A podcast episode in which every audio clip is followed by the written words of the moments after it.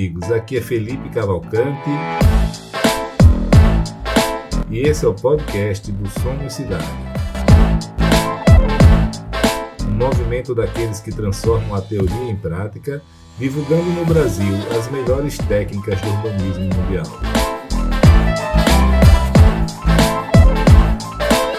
acreditamos que as cidades devem ser devolvidas para as pessoas e que o setor privado pode ser um grande aliado para que isso aconteça.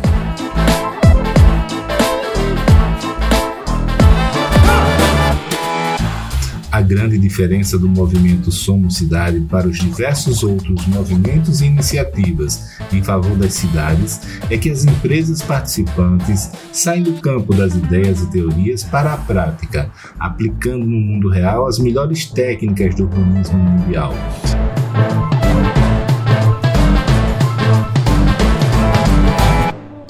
Esse é um movimento de pessoas e empresas que fazem acontecer, se expõem ao risco e que são apaixonadas por transformar as cidades e as vidas das pessoas para melhor.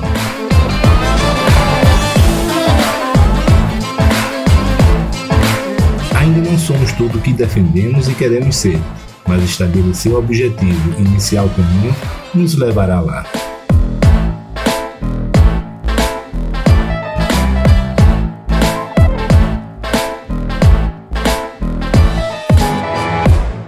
Pessoal, tudo bem? Hoje a gente vai ter aqui uma aula sobre direito urbanístico, sobre o impacto da legislação sobre as cidades, né?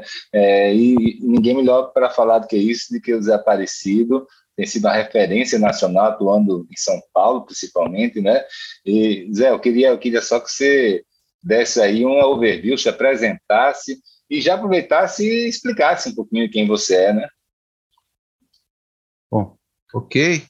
É, muito bom dia, boa tarde, boa noite, quem nos está assistindo, né? Esse, esse é, é, é, uma característica ótima, né? É. Esse, dessa condição do, do, podcast, da gente estar tá aí podendo conversar a qualquer hora. Bom, obrigado pela gentileza, Felipe. É, eu sou eu sou Zé Aparecido, eu, eu sou procurador do município de São Paulo de Carreira. E como procurador do município de São Paulo, eu, eu comecei a estudar um, um campo do direito totalmente inóspito para quem está na faculdade, pouca gente estuda, que é o direito urbanístico. Eu, eu me iniciei minha carreira na prefeitura, na Secretaria de Planejamento e comecei a tomar contato com esse campo do direito. Me apaixonei, né? É, comecei aí a, a, fazer não só o trabalho, né, de procurador do município, mas já comecei a, a fazer também trabalho externo, consultorias. Fiz meu mestrado no direito urbanístico na PUC de São Paulo, fiz meu doutorado na área também na Universidade de São Paulo.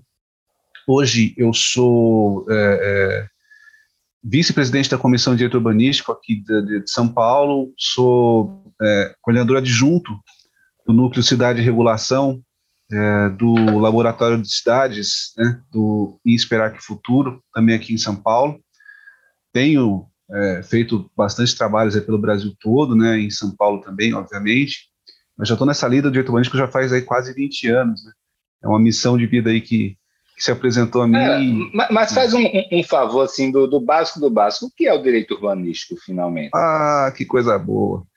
Direito urbanístico é o seguinte: o direito urbanístico é um é uma um subsistema, vamos dizer assim, do direito que tem por objetivo é, disciplinar ou estudar, né, o repertório dele é a disciplina dos espaços habitáveis na cidade. Então, tudo que diz respeito à regulação urbana, é, no que tange tanto a planejamento urbano como a instrumentos de transformação urbana, esses são é, temas de direito urbanístico. Então, desde a, das diretrizes de, de desenvolvimento urbano que queremos para nossa cidade, né, isso bem exposto na legislação urbanística, isso é a base da política de desenvolvimento urbano de todos os municípios, até a, a maneira pela qual o município vai poder promover a transformação urbana que ele deseja no seu plano urbano. É, tudo isso é o campo do direito urbanístico. É um campo é, é novo, né, relativamente novo como disciplina jurídica. Né, ele foi inaugurado nesse sentido em 1988 pela Constituição. Pela primeira vez, é, a Constituição trouxe dispositivos do direito urbanístico tem um capítulo próprio na Constituição Federal de 88, né, especialmente lá no artigo 82, tá, 182, perdão, está disciplinando o tema, e é, a partir daí foi se é, consolidando, né, todo um ramo do direito, né, a partir da Constituição, passando pela principal lei de caráter urbanístico da União, que é o Estatuto da Cidade, Lei Federal 10.257/2001, e a Constituição Federal ela dá muito poder, muita competência ao município para trabalhar o tema. Então, é, nesse contexto da regulação urbana, os planos diretores têm muita força, muita intensidade. Há outras leis de direito urbanístico, né, lei de você tem Estatuto da Metrópole, que tem dispositivos de direito urbanístico, enfim, mesmo Código parecido. Eu tenho uma dúvida, que é o seguinte, meu filho está na época de fazer faculdade, né, e aí eu fico discutindo com ele os, o, qual vestibular, ele tem aí talvez direito, e, e eu estava juntando isso com um amigo meu, que ele se formou em advogado, em, em direito, e ele queria muito trabalhar com direito é, urbanístico, ele tem a paixão por isso. Só que ele disse que não, não tinha como, não sabia como entrar. É, como é que é? O direito urbanístico é basicamente é, é, é advocacia administrativa, pública, ou tem setor privado também? Que mercado é esse? Ó, direito urbanístico, primeiro, é, realmente ele, ele tem começa agora a ser, a ser reconhecido pela academia, né? Não existia cadeiras de direito urbanístico é, na, nas faculdades, agora já temos. Falo aqui por São Paulo, tem disciplina na PUC de São Paulo, tem disciplina na Universidade de São Paulo, e, enfim, na pós-graduação tem gente que estuda especificamente direito urbanístico. Ele, é, ele tem campo tanto no setor público como na atuação privada. Por quê? Tudo que diz respeito à transformação urbana vai envolver a atuação do profissional de direito urbanístico. Então, assim, são, são é, é, informações que vão para o setor público, para o planejamento e implantação da sua política de desenvolvimento urbano, aí você vai pensar em desde zoneamento até operações urbanas, concessões, até para o privado em implantação de empreendimentos que têm impacto urbanístico. Então, para esse tipo de empreendimento, um shopping center, mesmo um loteamento. A gente está agora né, vendo um boom grande em bairros planejados também, né? Bairros planejados, muito importantes é, isso no, no Brasil todo, né? É, condomínio de lotes, tudo isso é, demanda a atuação desse profissional que tem esta linha de estudo do direito urbanístico. É, antigamente isso era é, é, organizado e, e, praticado por profissionais de outras áreas, né? então o sujeito que mexia com imobiliário, o cara que mexia com ambiental. Hoje em dia se consolidou ou está em fase de consolidação essa, essa noção de que tem um repertório próprio de direito urbanístico, né? Ele tem uma linguagem própria, um repertório próprio, uma metodologia de, de aplicação própria e demanda especialização. Então esse cara vai precisar estudar urbanístico e tanto no setor privado quanto no setor público vai ter campo de atuação. Bacana. E, e o Tec Maceió tem um, um, advogado que é procurador também, né, um cara fantástico, que ele acabou fazendo igual a você. Ele, ele adorou né, o direito urbanístico, virou procurador da cidade, responsável por toda essa parte urbanística, e tudo passa por ele né, o grande Davi. É, mas, cara, é, eu, eu, eu, uma coisa que sempre eu fico batendo aqui comigo é o seguinte: é, os urbanistas, os arquitetos, eles acham que eles que, que desenham as cidades, né? Mas no final das contas são vocês, né? É a lei, é, é, é, é o advogado que redige lá que, que, que aproveitar a chance para falar uma coisa que eu sempre falo quando eu começo a dar minhas aulinhas, começo a explicar para o pessoal o que é o tal direito urbanístico, né? Esse bicho novo, diferente tem uma diferença, a gente tem que diferenciar urbanismo de direito urbanístico. Tá? O urbanismo é uma técnica, é, uma, é, uma, é um conjunto de saberes que vai me indicar que cidade eu quero. Então, que tipo de cidade eu quero, né? A cidade com mais prédios, com menos prédios, mais espalhada, avenidas mais largas, com é, ampla é, provisão de infraestrutura, de equipamentos públicos. Isso é o urbanismo. Que vai me dizer, é, vai me responder a pergunta que é: que cidade eu quero? Né? É, e no final do dia, sempre a, a, o modal que ele vai trabalhar é isso aqui é adequado, isso aqui é inadequado, isso aqui é desejável, isso aqui é não desejável. Urbanismo, né? Então, é o que eu quero, o que eu não quero. Muito bem. Então, os urbanistas vêm, e é importante os urbanistas trabalharem e, e, e, e produzirem o projeto urbano, porque depois o urbanista vem, ou ao mesmo tempo acompanhando, mas a, essa fase final, ela é do advogado do direito urbanístico. Por quê? O direito urbanístico ele vai consolidar a informação do projeto em lei. É direito. Então, assim, é, se você pensar no sentido muito estrito, você sai do, do modal de inteligência, quero, não quero, adequado, inadequado, bom, ruim, para o modal do direito, lícito, ilícito, permitido, não permitido. Tudo isso é, nos coloca num outro tipo de leitura e nos informa que, sim, o direito ele se expressa também para implantar o plano urbano, mas é o direito urbanístico.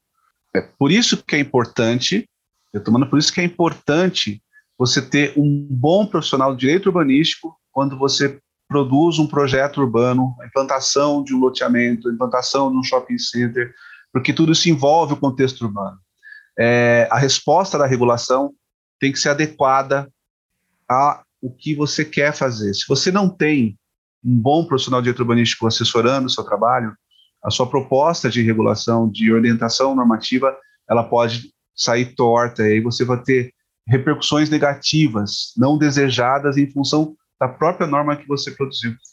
Seja no setor público, seja no setor privado, é, o projeto vai ilustrar a formação do direito urbanístico e a sua aplicação.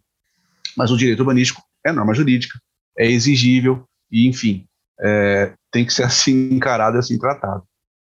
E vem cá, o, o, o, talvez a maior norma que eu, que eu vejo a nível prático aí é o plano diretor, né? Do...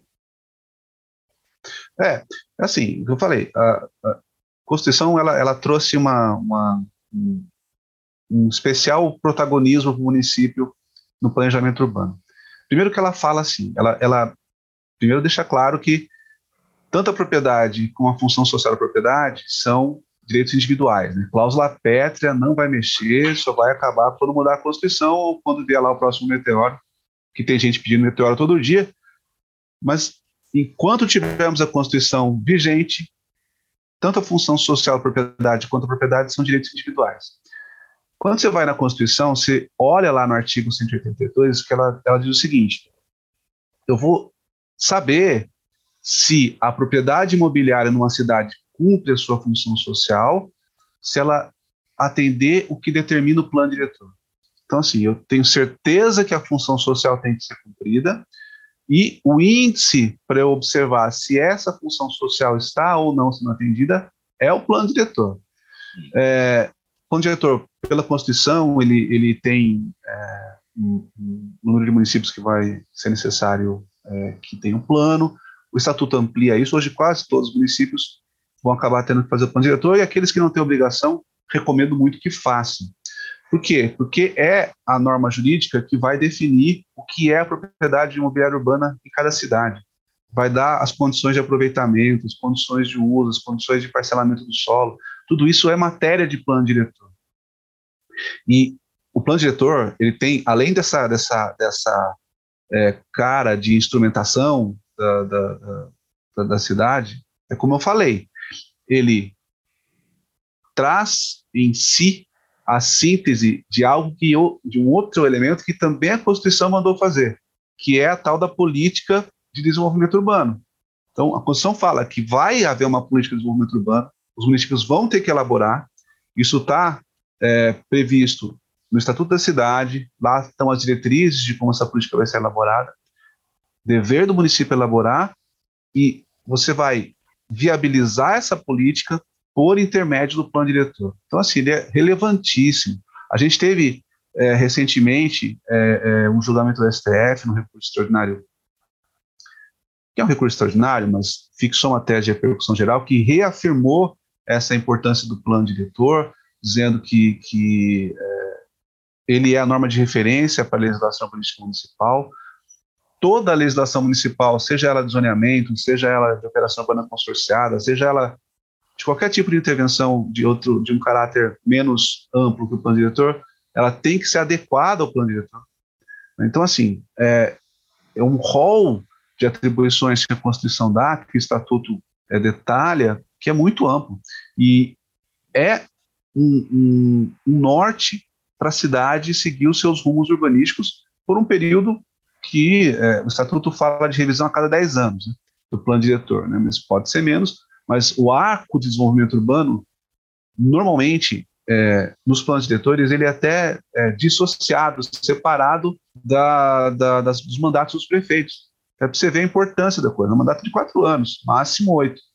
É, quando você tem um plano diretor que tem 10 anos de vigência, você percebe que ele ultrapassa né, a questão da política conjuntural. Ele é uma política de Estado, né? ele é uma política no qual o município vai estabelecer o que quer para si, e a partir daí, seja o governo da linha A, seja o governo da linha B, ele vai ter que observar essas ideias, essas diretrizes, essas é, determinações dessa legislação para promover o desenvolvimento urbano dentro, Agora, claro, das características do prefeito.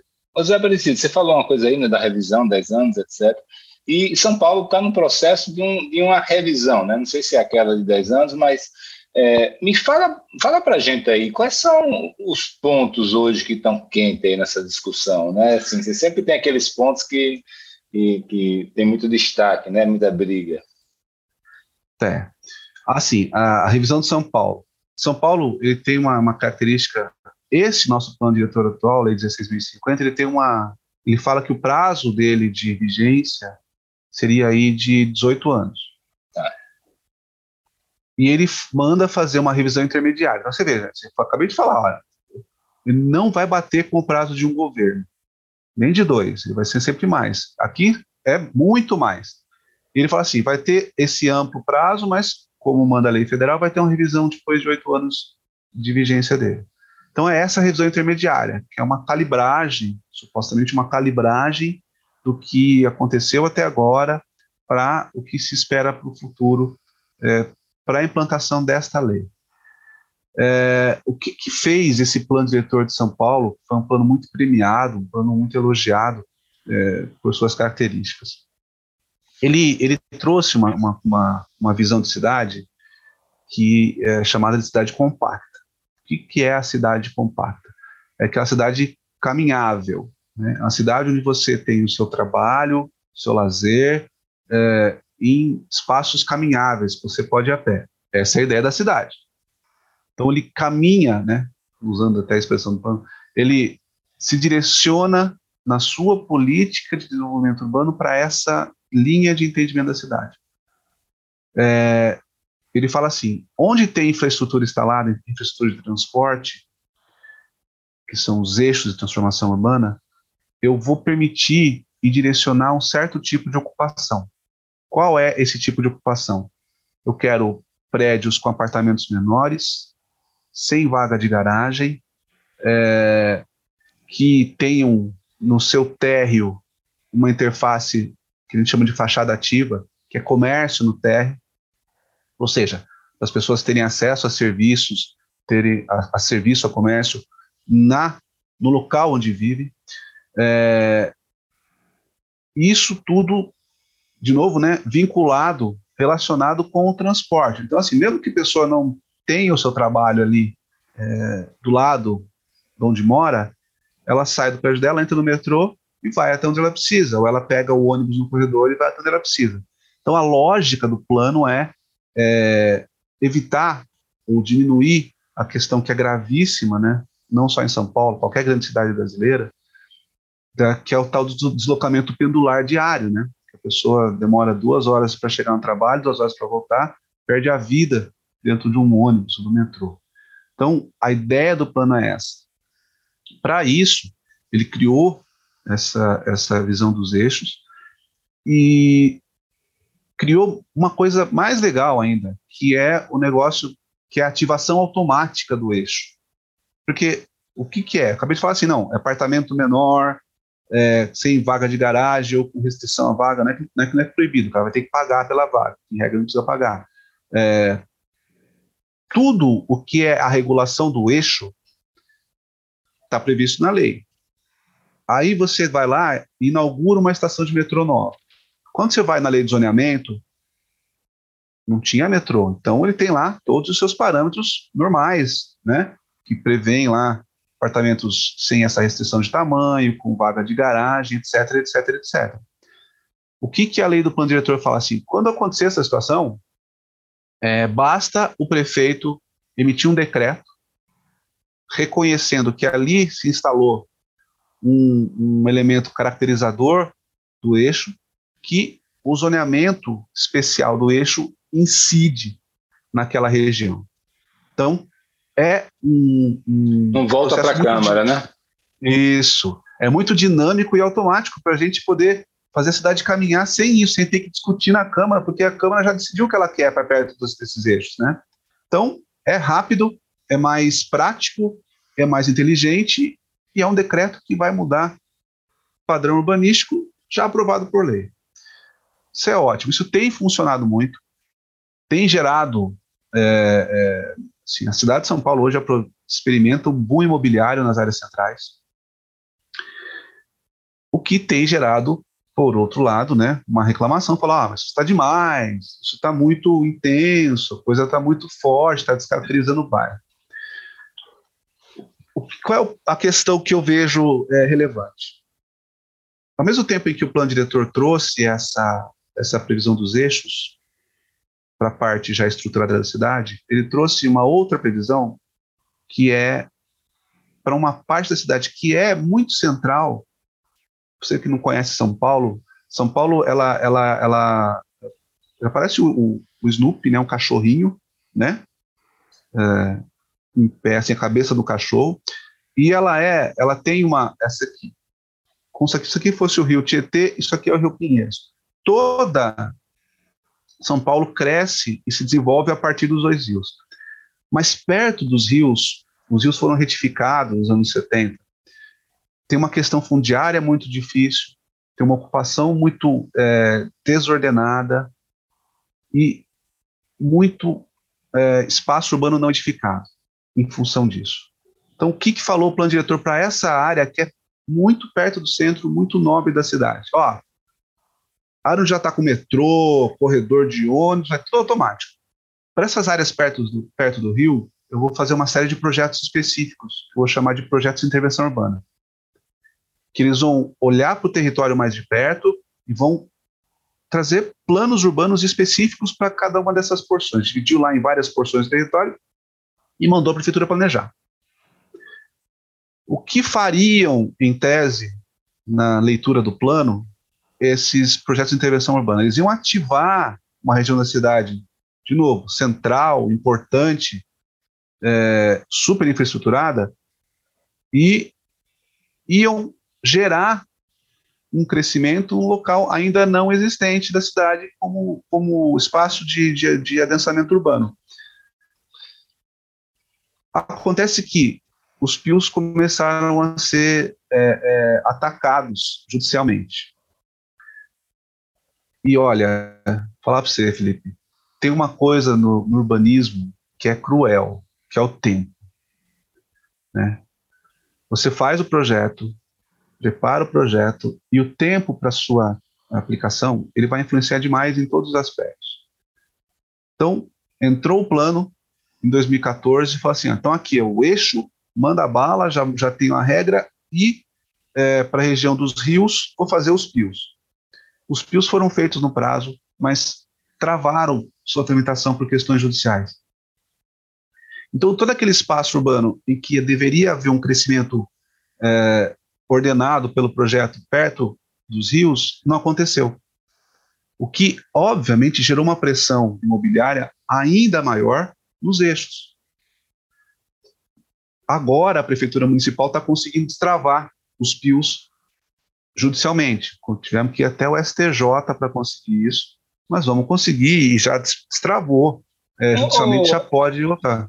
Zé, uma dúvida que eu tenho, eu tenho acompanhado a distância nessa questão dos pios, é impressionante como não só os pios, mas absolutamente qualquer questão urbana aí é judicializada, né? O MP, inclusive, ele é muito ativo nisso, né? Assim, eu vejo eles prestando muito pouca atenção na situação ruim que degradada que algumas regiões estão, mas qualquer tentativa de melhoria, se tem alguns atores da sociedade aí de São Paulo que são muito articulados, estão sempre sendo contra associações de moradores, etc., com apoio da imprensa e, e o MP sempre muito muito atento a isso, né?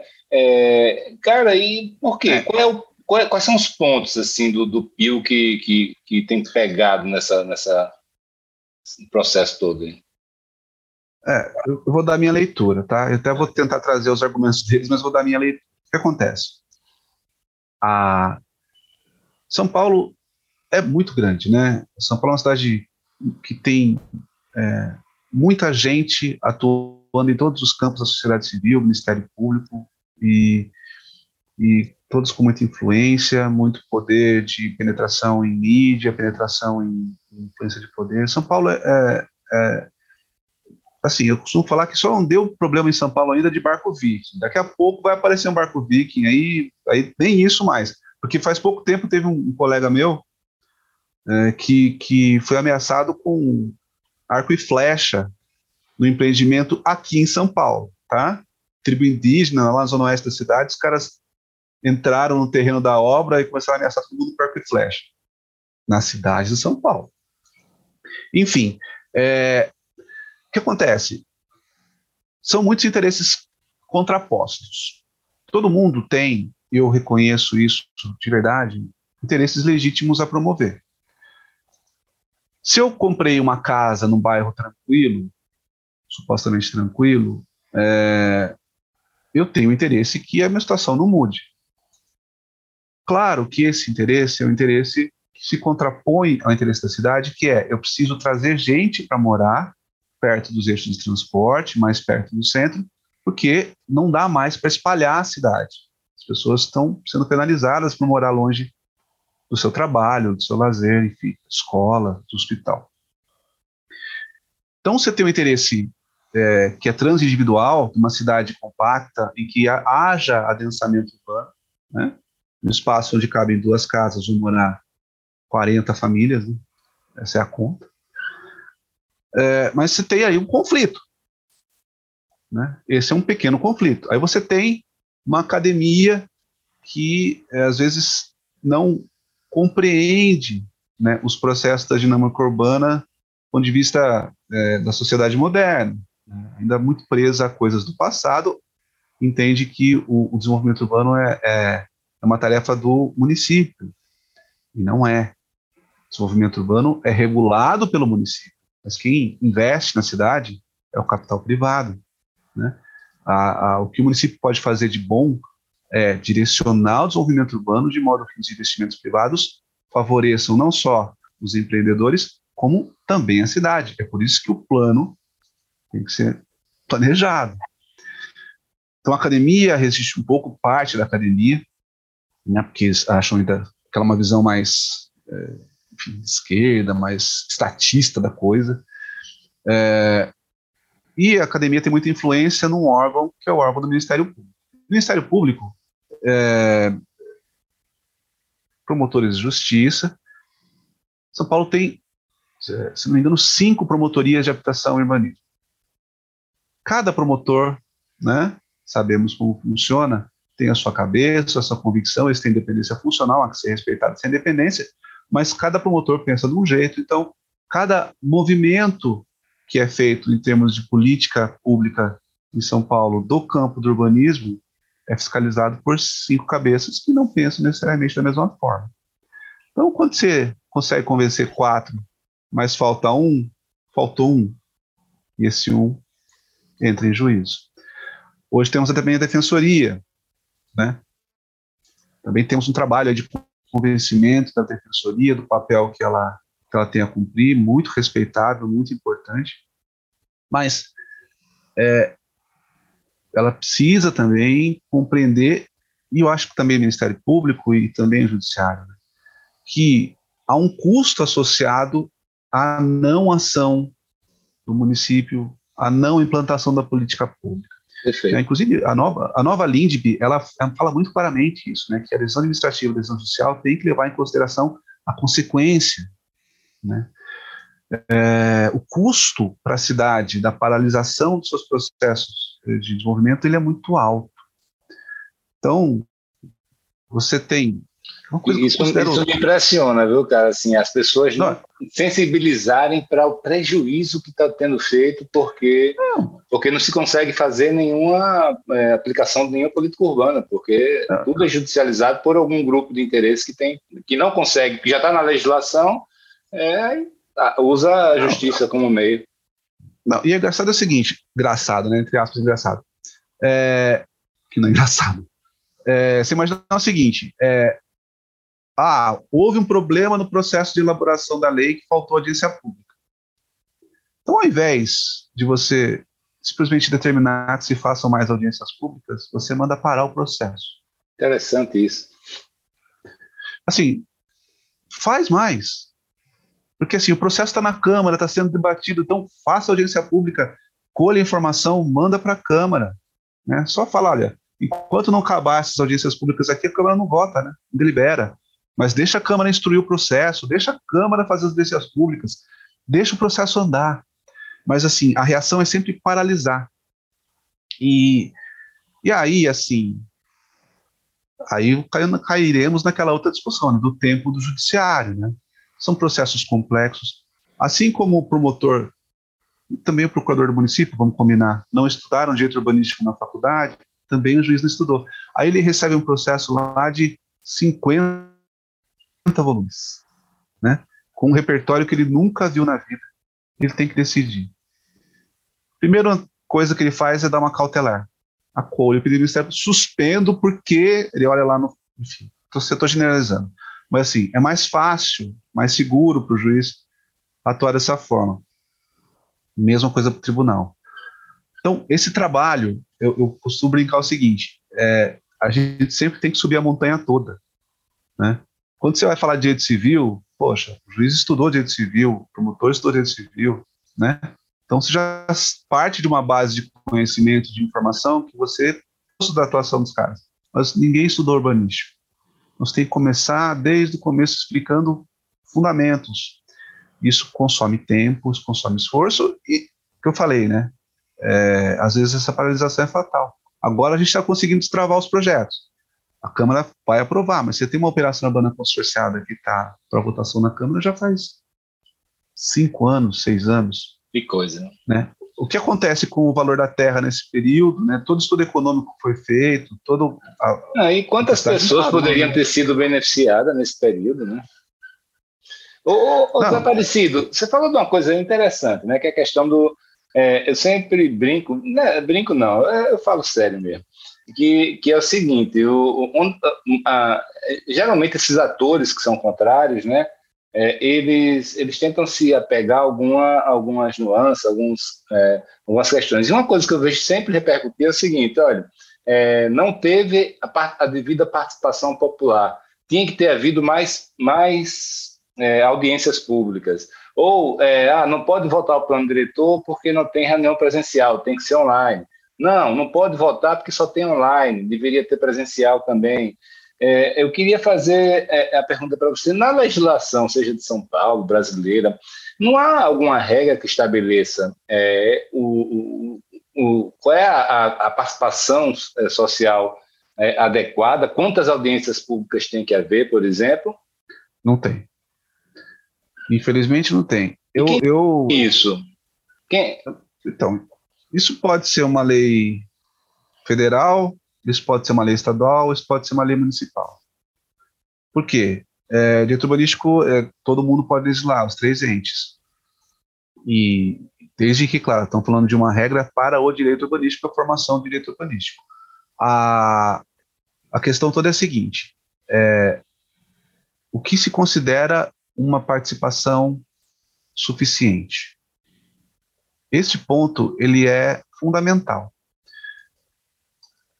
Hoje é totalmente subjetivo. Né? Ah, fiz duas audiências públicas, fiz 25 oficinas, ouvi mil pessoas online. É o suficiente? Alguns vão dizer sim, outros não. Isso vulnera, atrapalha muito mesmo os processos de deliberação, justamente pela falta desse parâmetro objetivo. Quando sou perguntado a respeito, eu digo que seria muito melhor você ter a norma, porque daí você vai discutir em cima do que diz a norma. Se mandar fazer duas audiências públicas, e o poder público fez as duas, é, qualquer ação judicial que, que houver é, em face do processo vai ter que discutir a lei. Então, a questão objetiva deixa de ser uma análise subjetiva de quem está fazendo o trabalho e de quem é, acha que o seu, a sua medida é a medida que deve ser adotada. É um problema bastante sério. Mesmo nos processos participativos considerados é, exitosos, na hora que você vai ver o que é de fato a relação entre pessoas que participaram do processo e população, você ver que é pouca gente. Na verdade, assim, me desculpe, eu até escrevi um texto chamado O Mito da Participação Popular, que não existe participação popular. As pessoas não saem, as pessoas estão trabalhando, as pessoas não entendem de direito urbanístico, as pessoas estão é, cuidando das suas vidas, né? O que existe, na verdade, é um, alguns grupos, né, de atuação, né, alguns movimentos que, que realmente entendem que eles são a a voz do povo, né, vamos dizer assim, né? Mas a participação popular efetiva, eu não conheço ninguém que sai de casa para ir para uma audiência pública de plano diretor.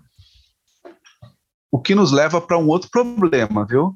Que é a captura da, da regulatória da participação dos interessados pelos seus grupos de pressão. Então, assim, quem se organiza e leva os seus grupos para esses momentos solenes de participação, consegue fazer crer que as suas pautas são pautas apoiadas pela população, uhum. né?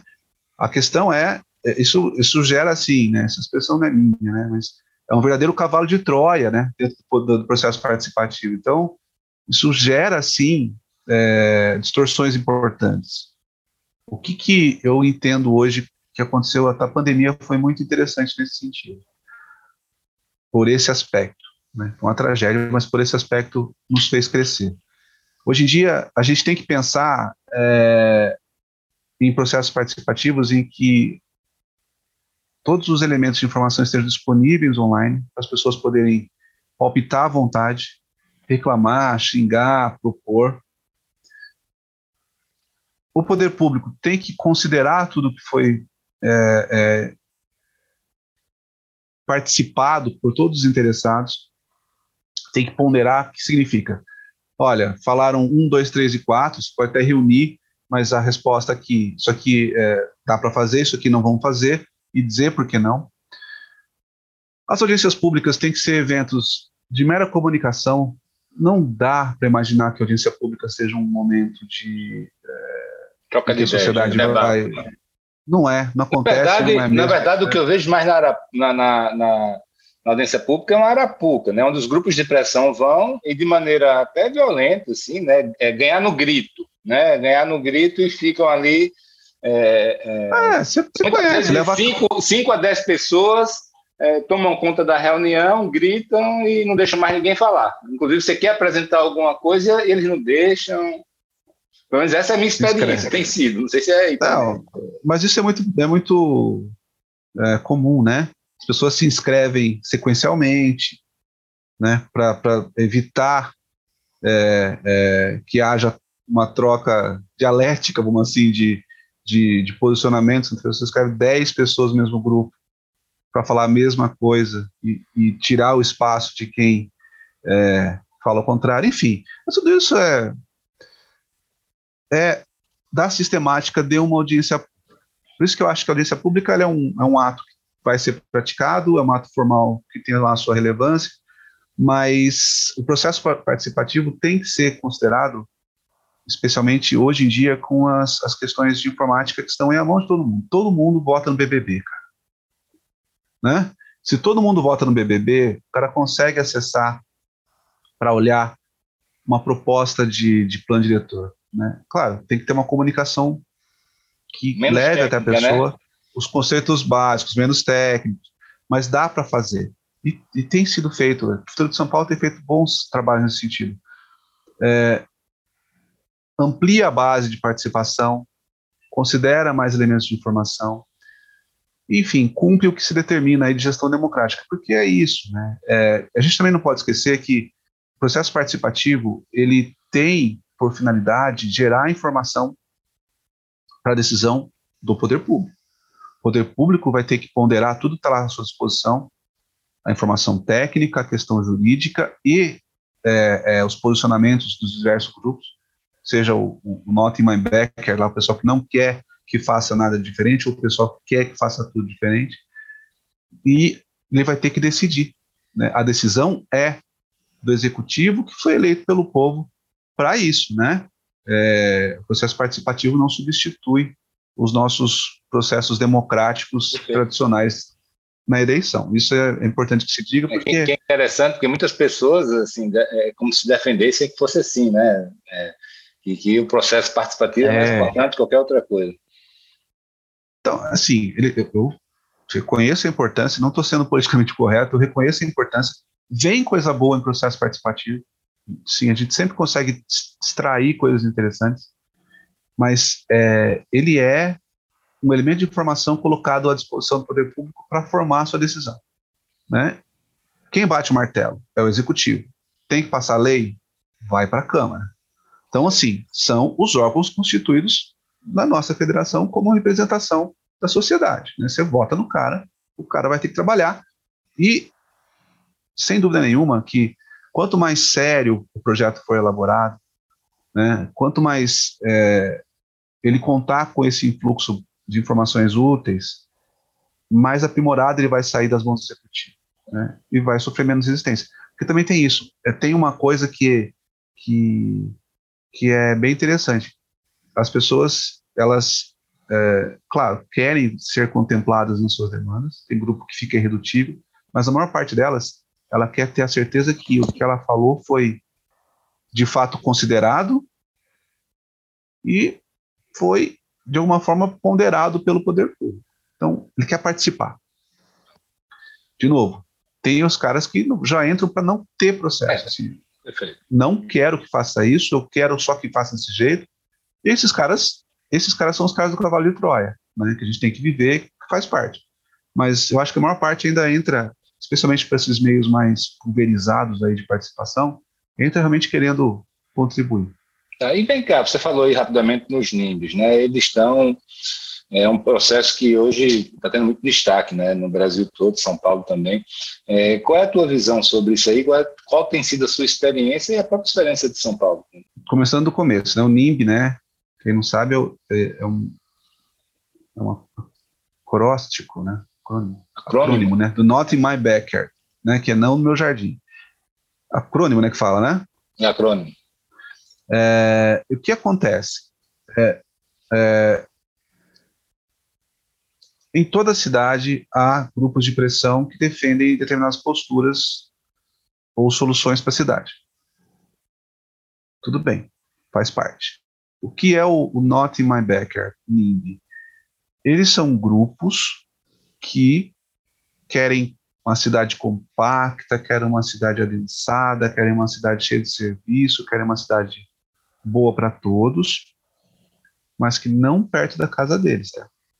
Que perto da casa deles é para deixar como está. Então, é, isso gera Caiu minha, a minha internet. Caiu. É, você, você pode é, continuar. De, teve uma parte que você falou isso gera, aí eu deixei de ouvir. Não precisa começar do início, não. É, enfim, o, o, eu vou ter que tomar um pedacinho antes. Tá, tranquilo. É, o que acontece com o NIM? É, a cidade ela tem o seu processo de planejamento urbano que vai resultar no seu plano diretor. Beleza. O seu plano diretor, a gente já estava falando disso antes, ele tem lá destinações da cidade, né, que podem ser as mais diversas possíveis, mas ele quer é, uma cidade que é, seja útil e eficiente. Você não gaste tanto tempo para chegar nos lugares, que tenha comércio e serviço é, é, de uma forma equilibrada, que a infraestrutura urbana seja bem distribuída, né, escola, hospital. Isso é uma cidade boa. o NIMB, ele, ele vai fazer o quê? Ele vai falar assim, olha, eu adoro essa cidade que você está desenhando, ela é muito linda, mas no meu bairro você não mexe, tá? Estou aqui, aqui comigo não é para fazer nada disso, é super legal essa cidade, mas nesse bairro aqui não. E isso aí é, gera uma contradição, né? Entre o que a cidade quer para sua é, eficiência urbana e esses grupos que não querem atuação ou modificação do seu espaço urbano. É, se organizam, né? Associações de bairro, enfim, e começam a promover lobbies é, fortes junto ao poder público, né? Quem se organiza acaba conseguindo levar as suas demandas de uma forma mais intensa ao poder público. Não só o poder público, como o Ministério Público, como a academia, como em todos os lugares, todas as esferas de discussão. É, o NIMB é engraçado isso, porque às vezes ele se esconde sob discursos, embaixo de discursos totalmente legitimados. Né? Então, tem lá o discurso, eles se vestem esse discurso de ah, é, nós temos que preservar a cara da cidade, a tradição do bairro, essa, esse aspecto que a cidade tem nesse espaço urbano que é ligado à sua tradição, à sua história. Isso não pode ser destruído. Então, ele se veste é, numa, numa roupa de defesa, uma memória da cidade, para bloquear os processos de transformação. Né? Isso é uma coisa muito tradicional, muito comum, é, em, não só nesse campo do NIB, né? em vários campos da política brasileira acontece isso. Mas eles se agarram nisso, e aí eles começam, inclusive, um movimento que, é, para usar é, mecanismos de, de congelamento da cidade em função de seus propósitos. Aí eles vão atrás dos famosos tombamentos de bairro né? O que, que o cara fala? Não, isso aqui é um bairro super tradicional, tem um desenho urbano diferente, às vezes não tem. E a gente precisa manter a ambiência urbana, e para isso, vamos pedir ao órgão de preservação que faça o tombamento da morfologia do bairro. Uma política é, contra-majoritária, né? Para ir contra o que a lei define, mas que eles tentam empacar tem acontecido muito em São Paulo na implantação do eleitor e tem havido especial resistência aos projetos urbanos novos.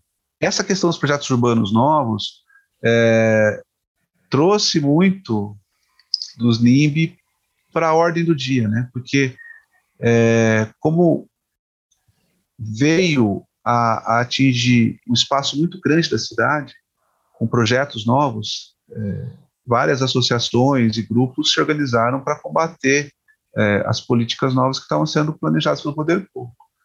Então, a atuação deles tem sido muito forte, né? E não sei bem porquê, aí você vai precisar perguntar para um promotor de justiça. Os pleitos deles têm sido acolhidos pelo Ministério Público. Então, o Ministério Público, outro dia, entrou com uma ação, uma ação direta de inconstitucionalidade de uma parte da lei de zoneamento, que foi aprovada faz 10 anos quase, dentro de um bairro que é um bairro residencial, mas que a lei mandou transformar. E o Ministério Público entrou com uma, com uma ação direta de umas três, quatro quadras, que ali não podia transformar. Assim, é incrível, né? Mas a, a, a capacidade deles, de influência desses atores, é muito grande, são articulados, como eu falei, né?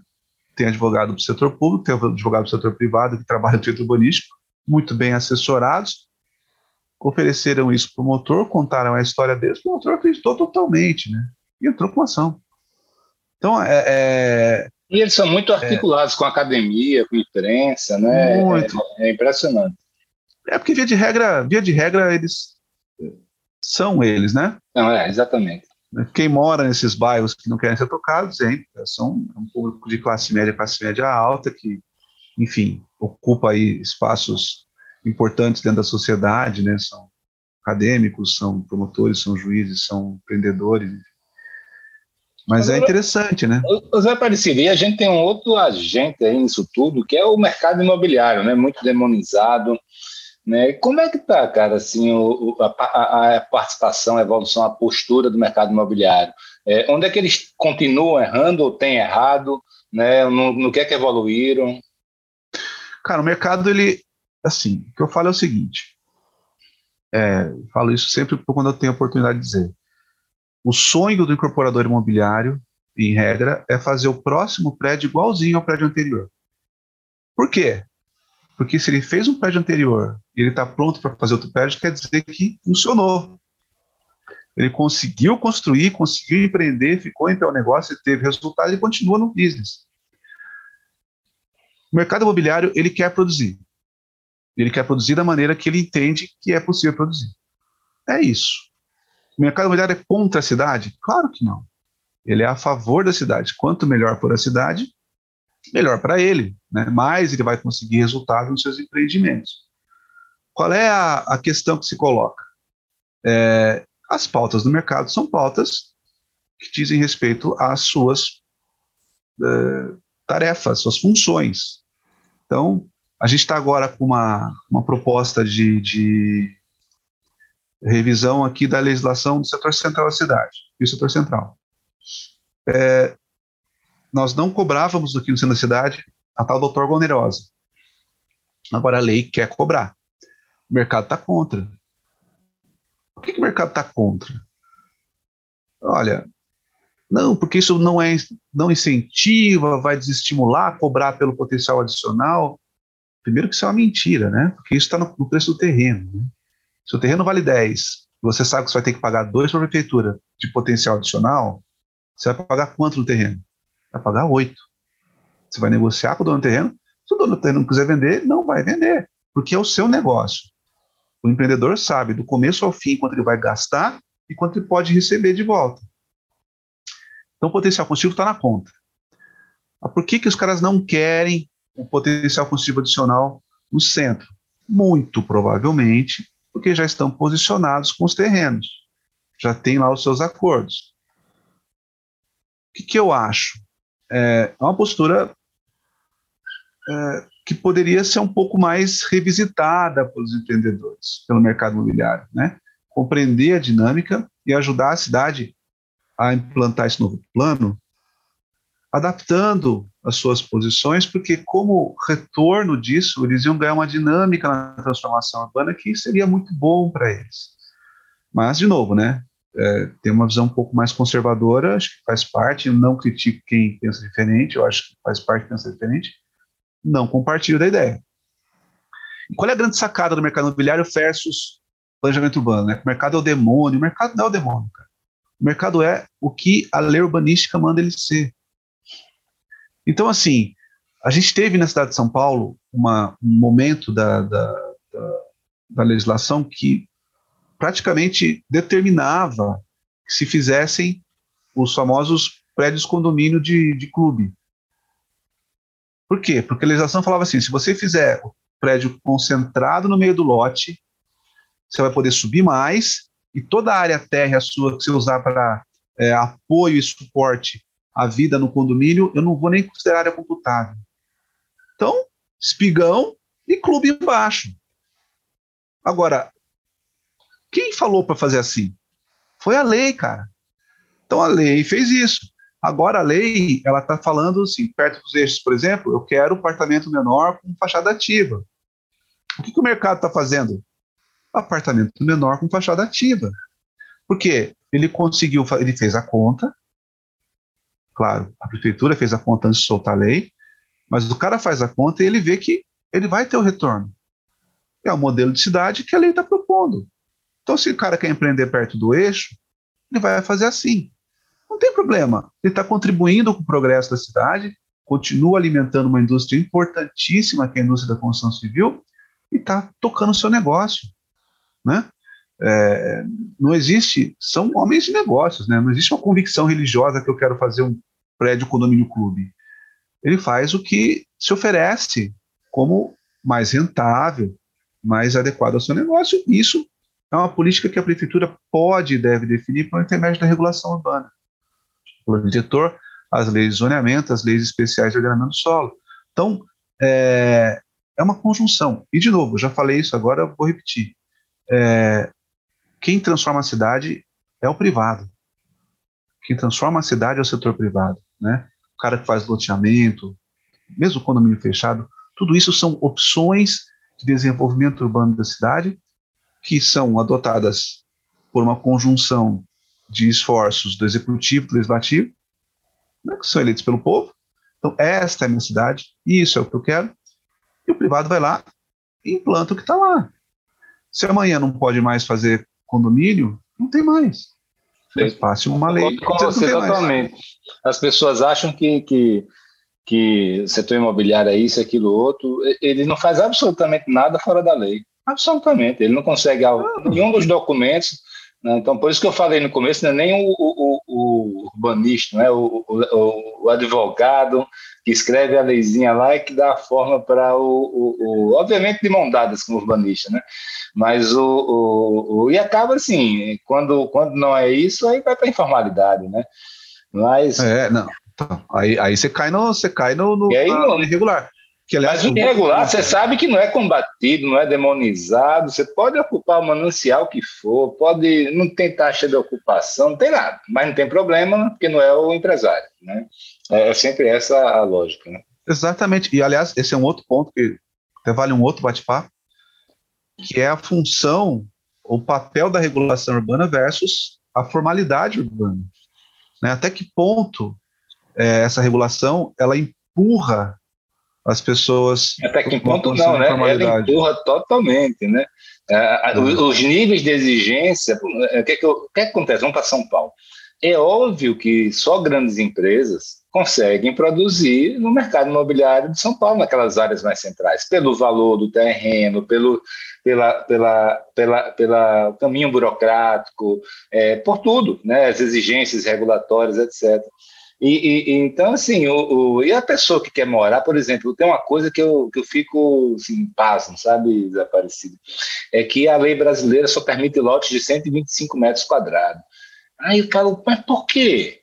Por que uma pessoa não pode comprar um lote de 50 metros quadrados e fazendo suas, sua casinha aos poucos, é, por que, que uma pessoa pode morar numa, num apartamento de 10 metros quadrados, mas é, é, é, um, é, é contra a dignidade humana morar num lote de 80 metros, numa casa de 80 metros, por exemplo? Né? É, é, então, assim, cara, aí, aí surgem as favelas, porque tudo, tudo, no final das contas, é o seguinte: quanto a pessoa pode pagar? Se o mercado formal não consegue prover moradia dentro de uma parcela que as pessoas podem pagar, eles vão para a formalidade. E o mercado formal não, não, fornece porque a regulação não permite. Simples assim. Pelo menos é a minha concordo visão. totalmente. Não, mas concordo totalmente. Isso, isso é algo que a gente tem que refletir sobre isso. Né? A gente está é, construindo o quê? Né? E, e olha, é, nesse sentido, a regulação, nesse aspecto, né, nega dignidade a essa pessoa porque ela não dá o mínimo básico dela, que é o endereço. Né? A pessoa não tem condição de receber uma correspondência, uma conta, fazer um, um, um apontar o lugar onde ela vive. É, é, são essas condições que a gente tem que refletir. A gente começou falando do papel da regulação, é, até que ponto isso é, é, é o benefício para a cidade e o malefício para a cidade. Né? Por, isso que, por isso, de novo, a ideia do projeto tem que vir, a regulação tem que ser calibrada para isso. Você falou para mim está muito claro e muito tranquilo. A pessoa quer morar num lote menor, por que não? A assim, pessoa tem que decidir. No mesmo, é como se você chegasse e dissesse: só pode ter apartamento agora de 70 metros quadrados. Isso. Mas eu que não preciso. E eu que quero ficar bem próximo ali da minha faculdade. Eu, eu posso viver em vez. Eu passei agora é, quase 10 dias no, de Covid em Florianópolis, dentro de um quarto de hotel. Zero de problema passaria ali muito mais tempo, tá entendendo? Assim, é, agora não, tem a pessoa que tem uma família constituída que quer morar numa casa, distante do centro. Pô, cada um tem que optar, né? Mas isso aí, é, é, é são os fatores, é, as consequências né, é, da, da regulação que, que ninguém vê, né? E, ah, e, e, e eu acho que é a cara de um Estado que, que não cabe mais, né? Que Estado babá, né? Que quer dizer para você o que você tem que pensar, que você tem que achar que é bom. É como eu, eu essa semana, desculpe interromper, uma pessoa chegou para mim e disse: Não, mas eu acho errado verticalizar na, é, ao redor de residências. Aí eu falei: Eu acho errado ter residências nas áreas centrais, tinha que ser proibido por lei. Tá? Não, mas tinha que verticalizar no bairro tal, não pode. Eu falei, meu amigo, não, não é errado verticalizar em lugar nenhum, porque verticalizar é, é, é, é, o mercado, as pessoas, não a empresa, dizendo eu quero morar naquele local, me convém. Tá? Então, verticalizar, adensar, né? Então, assim, o que eu vejo muito aqui na minha cidade, nunca me esqueço, no Plano Diretor 2005, nesse que eu participei, que a prefeitura disse que podia construir 40 andares é, na zona rural, na, na obviamente tem interesse né, nisso. É óbvio que até hoje não saiu nenhum prédio nenhum lá, né, tem condomínio de, de casas, e ela disse não pode. Agora, na parte da central, todo mundo quer morar, só pode seis pavimentos ou oito. Tá? Pô, isso é óbvio que vai dar bronca, né? Não, você sabe, sabe acontecer se um dia começarem a construir prédios de 40 pavimentos lá na periferia? Vai ter que levar escola, posto de saúde, transporte, vai encarecer um absurdo. Então, mas é que assim, é irracional. Ele, o planejador, ele, ele tem mania de dizer, aqui que tem demanda, eu não vou prover oferta. E ali que não tem demanda, eu vou prover oferta. Ele não consegue entender a lei de oferta e demanda. Né? Então, assim, então, na hora que ele não provê oferta nas áreas desejadas, o preço aumenta. Básico. Né? Então. É, e aí, ele fala, aí ele fala que é especulação imobiliária. É, especulação. Aí eles não sabem o que é especulação imobiliária. Né? O especulador é o dono da casa em Pinheiros que está lá morando e, e, tudo se valorizando. Né? O construtor quer aquele terreno mais barato possível e mais rápido para fazer. Né? Exatamente.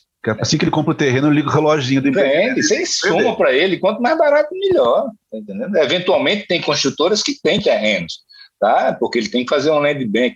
Eu, aqui no plano diretor né, que eu participei aqui, é, foi muito engraçado, que eu, é, eu participei da Câmara Temática Social. E, eu, e quando eles perceberam que eu era o maior lutador contra a especulação imobiliária, né, que eu queria tudo. Eles, como assim, Felipe? Você não está entendendo, não, meu amigo? Eu quero terreno, eu quero terreno mais barato possível e mais rápido. Eu estou do lado de vocês, eu não quero ninguém especulando, não. É isso.